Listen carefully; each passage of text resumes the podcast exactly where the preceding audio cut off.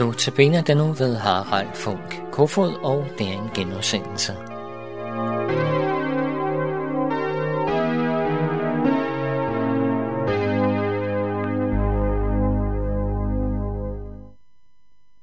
I dag vil jeg minde om pinsens budskab.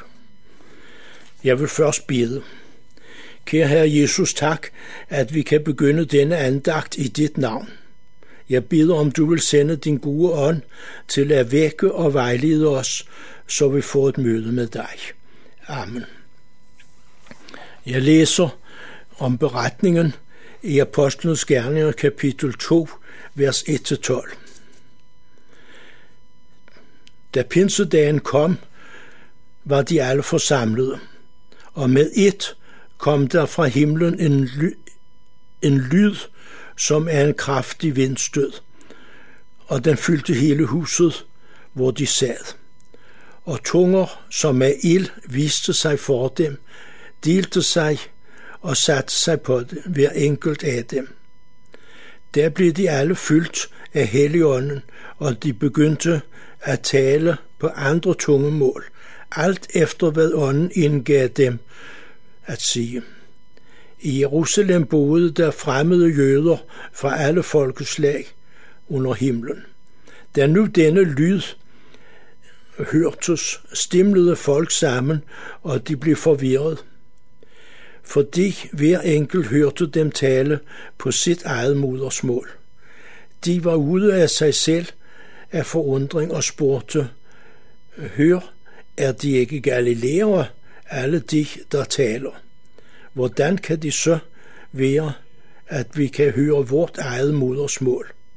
Vi, partere, medere, elamiter, og vi, der bor i Mesopotamien, Judæa, Kappadokien, Pontius og provinsen Asien, Frygien og Pamfylien, Ægypten, Kyrene i Lib- Libyen, vi tilflyttede romere, jøder og proselytter, kritere og arabere.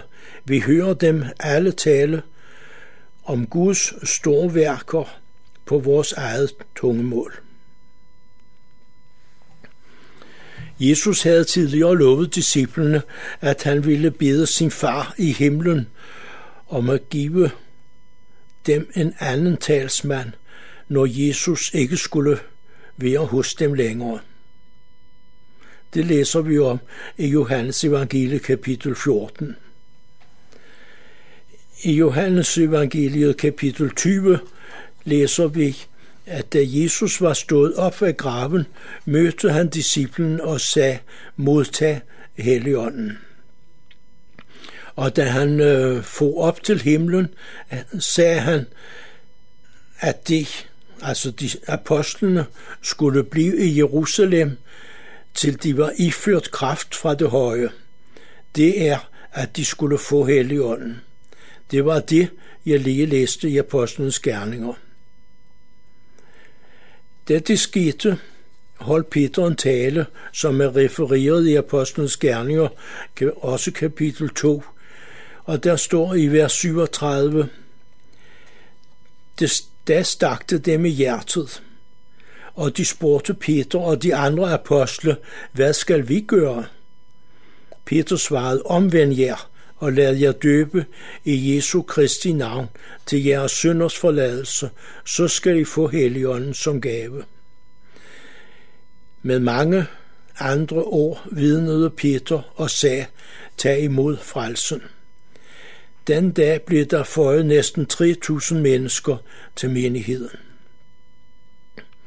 I Apostlenes Gerninger kapitel 4 læser vi, at en lam mand blev båret ind ved den skønne port ved tempelpladsen, for at han kunne bide om almisse. Og da han bad Peter og Johannes om almisse, sagde de, så de på ham, og så sagde Peter, Sølv og guld har jeg ikke, men jeg giver dig, hvad jeg har. I Jesu Kristi Nazareons navn, stå op og gå. Der står videre, at hans ankler blev stærke, og han sprang op og kunne gå. Peter og Johannes kom nu forrådet, men blev løsladt. Jeg læser afslutning på øh, afsnittet i Apostlenes Gerne kapitel 4, vers 31, hvor der står, Da de havde bidt, rystede stedet, hvor de var forsamlet, og de blev alle fyldt af Helligånden, og de forkyndte Guds ord med formodighed. I Apostlenes Gerninger kapitel 10, det står på side 998 i den autoriserede udgave fra 92 om Peter og Cornelius. Cornelius var en italiensk officer og altså ikke jøde. Jeg læser vers 44 og 45. Og der står, mens Peter endnu talte, kom Helligånden over alle, der hørte ordet. Og de troede, de troende af jødisk herkomst, som var kommet derhen, sammen med Peter undrede sig over, at Helligåndens gave også blev udgydt over hedninger. Vi skal lægge mærke til, at Helligånden kom over alle, der hørte ordet. Lad os bede. Du, vor treenige Gud, Far, Søn og Helligånd, vi takker dig for frelsen, der er fuldbragt, at den gælder for alle mennesker til alle tider.